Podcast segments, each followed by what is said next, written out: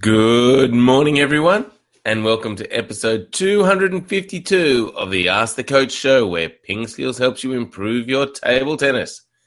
In the show today, we'll discuss the upcoming European Olympic qualification tournaments and answer your questions on the rules in doubles, receiving tactics in doubles, and regaining form after a short break.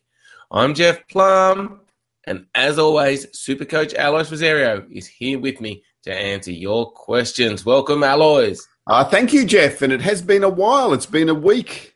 Yes, it does. Does seem like a, a long time since we did a show. Um, yeah, we've had. I've had a good little break, Alois. Um, it's been good. holidays here.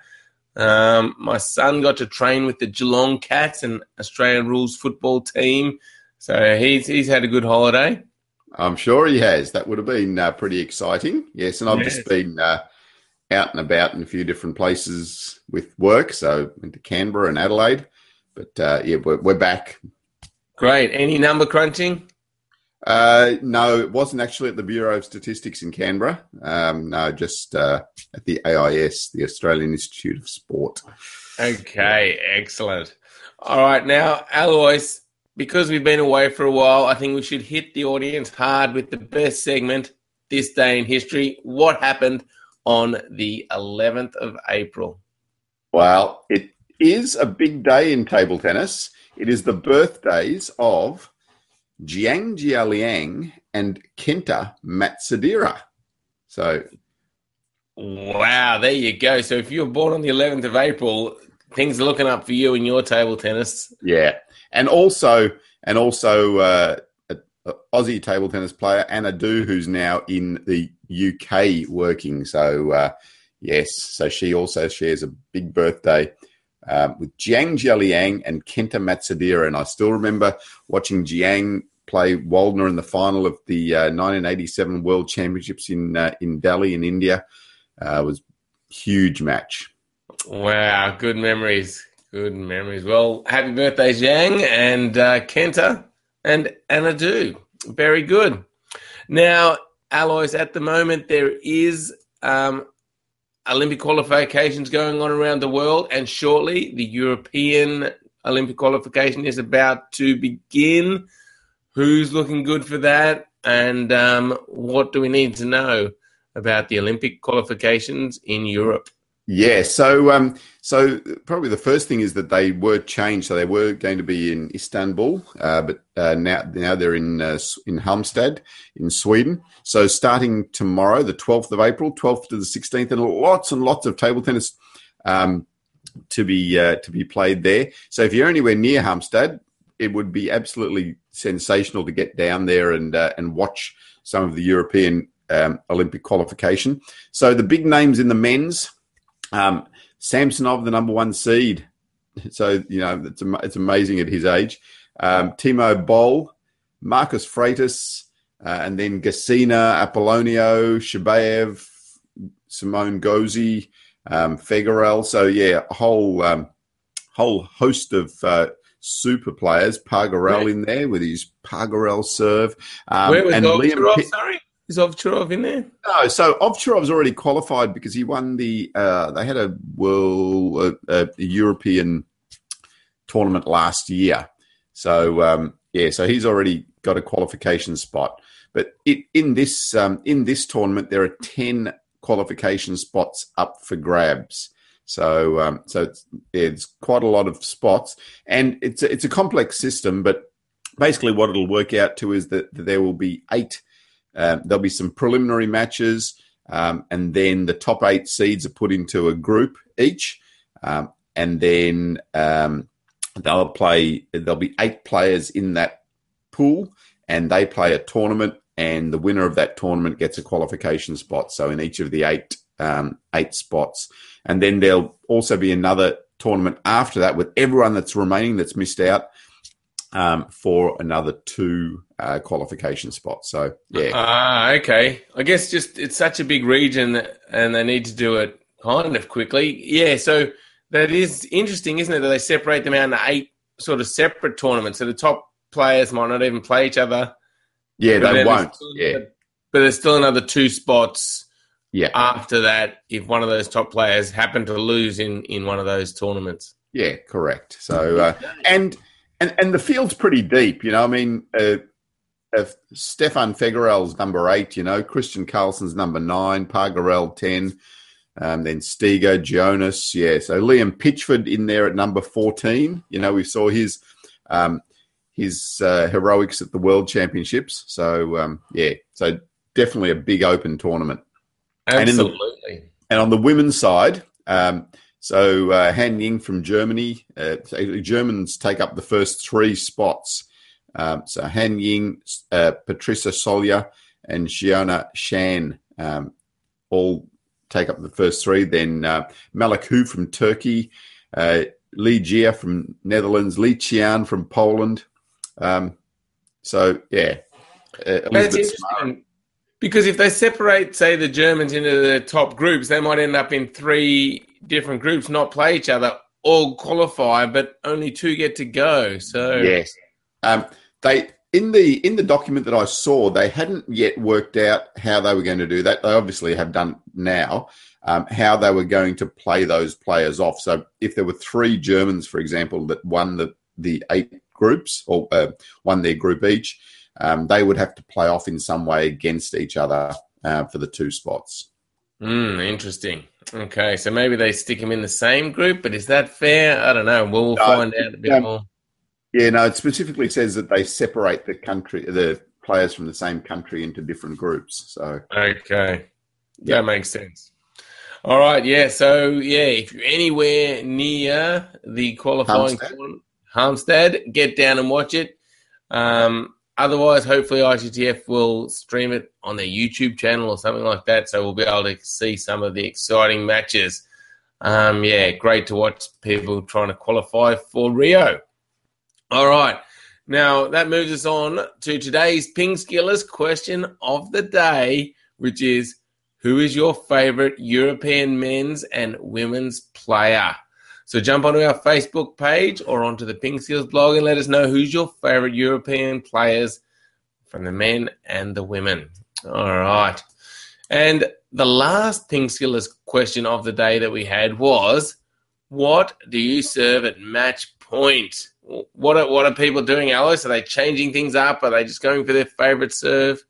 Yeah, we had uh, had a lot of comments. So, um, so Manuel said, if you, in my opinion, you should not serve different, uh, whether it's match point or six all. Your strategy should be the same, which guarantees you at any given saw the most probability to make a point. Um, so there you go. Some nice advice there. Um, and then if quite a few people have, you know, nominated the, the exact type of serve they're going to do. So uh, Thad said a long, fast, no spin serve. Um, T- Timmy said short, heavy side spin to the backhand.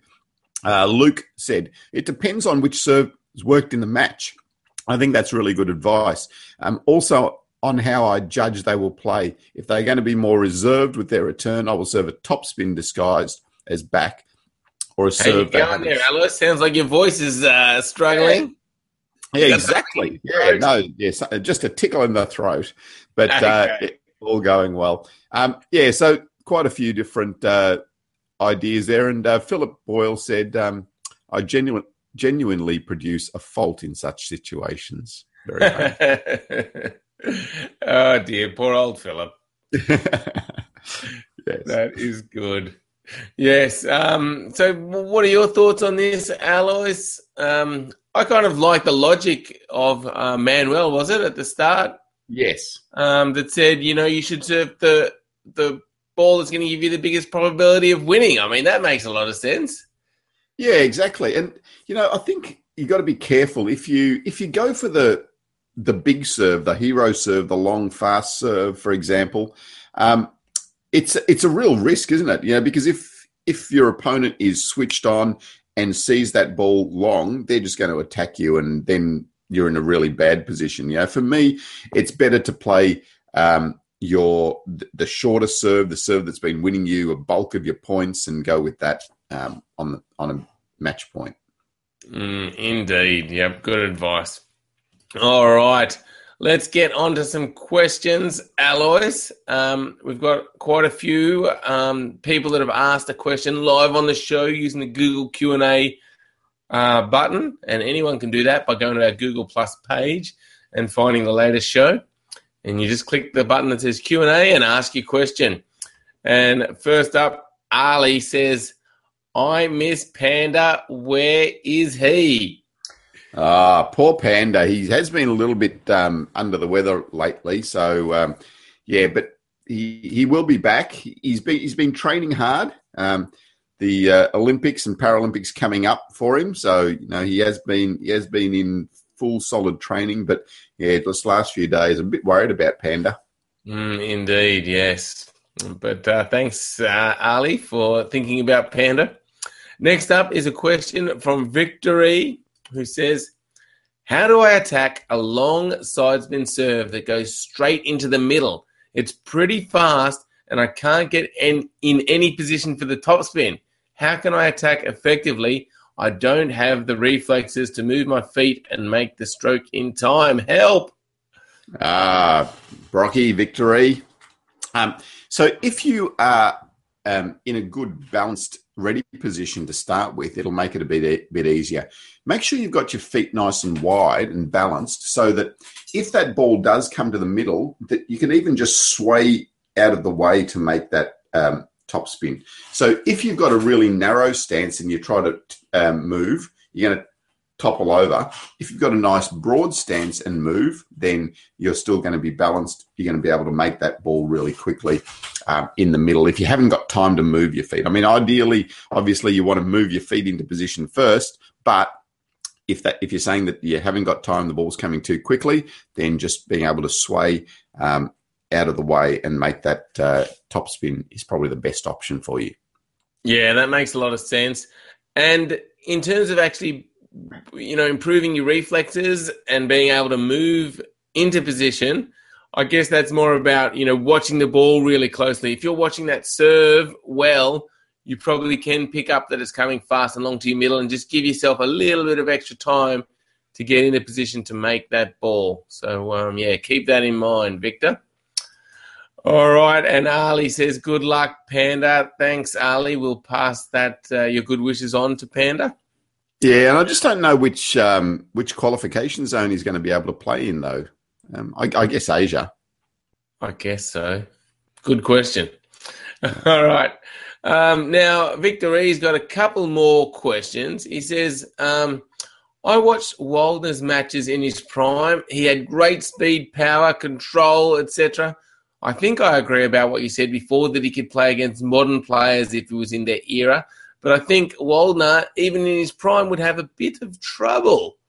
Um, it's always an interesting one, isn't it, Alois? I think, um, yeah, like I said, we, we discussed this before on the show, and there was an interview with um, Jorgen Persson, who said that he thinks that you know they would have the Swedes would have been able to find a way to um, beat the Chinese because um, I guess they were used to winning so much that you know that's a strong belief he would have.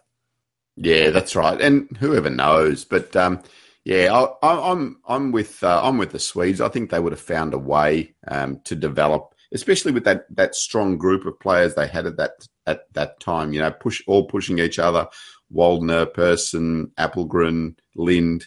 Um, yeah, it was a huge huge group and hugely um, hugely talented group of players that came through all at the same time. Certainly was, um, yes, but also great to see, you know, how Ma Long's just kept on raising that level more and more, and he is unbelievable. All right, um, the next question from Victory is when is the next World Tour? Um, and the next World Tour is the Polish Open from the 20th to the 24th of April in Warsaw. Um, so that should be an exciting event. Uh, you can check out more about it on the ITTF website. Um, and look, Victory is on a roll, Alois. His next question is Do you think you can switch your power um, of practice skills? Jeff trying the spin catcher and Alois trying the table tapper. Hmm. Hmm. Yes. Yeah, I might have a go at the old table tapper at some stage, see how I go. But yeah, yeah. I think you'll get pretty good at it pretty quickly, Alois. You've got good touch. Alois is excellent at returning those little short serves, so I'm sure the table tapper will be right up his alley. Oh, um, we'll exactly, and you know, yeah, um, not right at the moment, but I will try that spin catcher. It looks very, very difficult. Um, have you been practicing at all your spin catcher? Interestingly, I was in Adelaide on the weekend, and someone said, "Oh, I can't do the spin catcher," and I tried to do it ten times. No good. No good. Oh, yeah. So it's been so it's been what eleven days. So it's you know eleven days since I practiced it, and there is a marked drop in ability. Wow. Maybe you should just do like one or two every time before you start practice or coaching. Okay. anyway, let's get on to some more questions. Um, Johan wants us to clarify some rules about doubles. He says, I've understood that you serve against different players every set, but what determines who serves first in the set after the first one? And do you change the serving order in the deciding set? Yes, it is a bit complex. So, um, if I was serving to Jeff in the first game, then in the second game, Jeff would serve to me and hit to me um, in the second game. So you do have to swap that from the first game to the second game, and then back again in the third and fourth and fifth, etc. So there is definitely that um, changing of who you served or who you're hitting to uh, for the whole game. That's to just make it um, a bit fairer and uh, and more even. So uh, so make sure you're setting that up. Um, he also asked in his extended question. Um, so how do you decide who um, who or, or, what happens in the second game? So in the second game, um, if my team served first in the first game, then Jeff's team decides who they want to serve first in the second game. So if um, if they decide that Jeff's going to serve in the second game, uh, is going to serve first in the second game, then I have to return that because it's my my turn to return from Jeff. So that's how that happens. And in the deciding set, that that's that gets really complex. So in the deciding set, if um, if we're playing and Jeff's team uh, reaches five points, or whoever whichever team finishes uh, reaches five points first, then it's time to swap ends but then you also swap the receivers or who is going to return the next one. So if um, if the score is uh, five four um, and Jeff was due to serve to me, then he would serve to my partner in for that next uh, for that next serve and, and then continue from there. So you just swap the receivers um, at that stage. Swap in, swap the receivers. So yeah, pretty complex, but yeah, hopefully you understood all that. It is quite complex, isn't it? But I think once you get the hang of it and understand it, it makes sense why the rules are that way. And I think they're pretty fair rules and, and pretty good rules. Yeah, they are. They they even the game up, you know, especially if there's one dominant player or you don't like uh, returning from a particular player. So, you know, each game is different. And, and you often see that that does swing the results um, quite a bit from game to game. Mm, certainly does. Um, and that's why doubles is so interesting. If you haven't noticed it before, yeah, take a bit more notice. Each game, a player will be receiving serve from a different person. So, yeah, you might see them win easily one game, but then lose the next because they have troubles returning their serve. And then that's where it gets really interesting in the deciding set because half the game they're um, playing against the player they don't like returning serve from, and half the game the one they do. So yeah, really fascinating. All right, now John also has a question about doubles. He says, "I would like to know why serving in doubles is so much less dynamic than in singles. So, what is the reason for using a much weaker and easier to read serve when they can comfortably use their normal serves to win the point?" Yeah, so John um, on the question sent a link of um, uh, four players playing each other, four Chinese players, and I think I can't remember who it was, Lu Galiang and a few others. Um, and you see there that they don't. So in in singles, you know, they're doing this and they're doing the side spin and the top spin and the back spin. So in the doubles, they tend to do more just straight backspin, and that's um, a couple of things. One is it uh, just makes it easier for your partner on the third ball. So if you're um, putting more side spin and and there's you know changes in the spin on your on your serve, then the ball that comes back is also a little bit different, a little bit more complex. And also in doubles, it's really important to make sure that that serve is is um, really low and into a good position because if you don't put it in, uh, don't get it low, the receiver has got only half of the table to cover, and they're just standing there and they're just going to go crack. So, um, so yeah, so that's why they tend to just use mainly backspin and no spin um, in doubles, just uh, just a straight serve, and serving it um, more to the center central area of the table. So just on the correct side of the white line, obviously, but more to the center of the table. If you serve it wide, then um, your uh, the receiver is going to play it really wide out to your partner. So yeah, just a few double strategies there that just keeping that serve a little bit more simple. You're still, you know, generating um, spin, but tends to be more just straight backspin um, and no spin. Yeah, and it's interesting, Alice, because I think that at the lower levels, maybe um, where people aren't as good at returning serve, maybe you can just go for a big spinny serve that might be an outright winner. But as as the level gets higher and higher, and the players are much better at returning serve, like you said, when they only have half the table um, to cover, they don't have to move into position. They're already right in position. Their return of serve is really effective, and because um, if you've served it, you've got to move out of the way to give space to your partner. Yeah, anything that's a little bit high is going to really make it hard for your opponent because they're going to have trouble getting to the ball while you the server's getting out of the way. So yeah, at that high level, yeah, definitely. That's why you see, like you said, just the simple keep it low, keep it short. Still try and confuse the opponent. You know, if you can confuse them and make them think there's heavy backspin when there's not spin, or make them think there's no spin when there is heavy backspin, then you're going to be in a good position for the point. But yeah, interesting to watch the different tactics at different levels in doubles.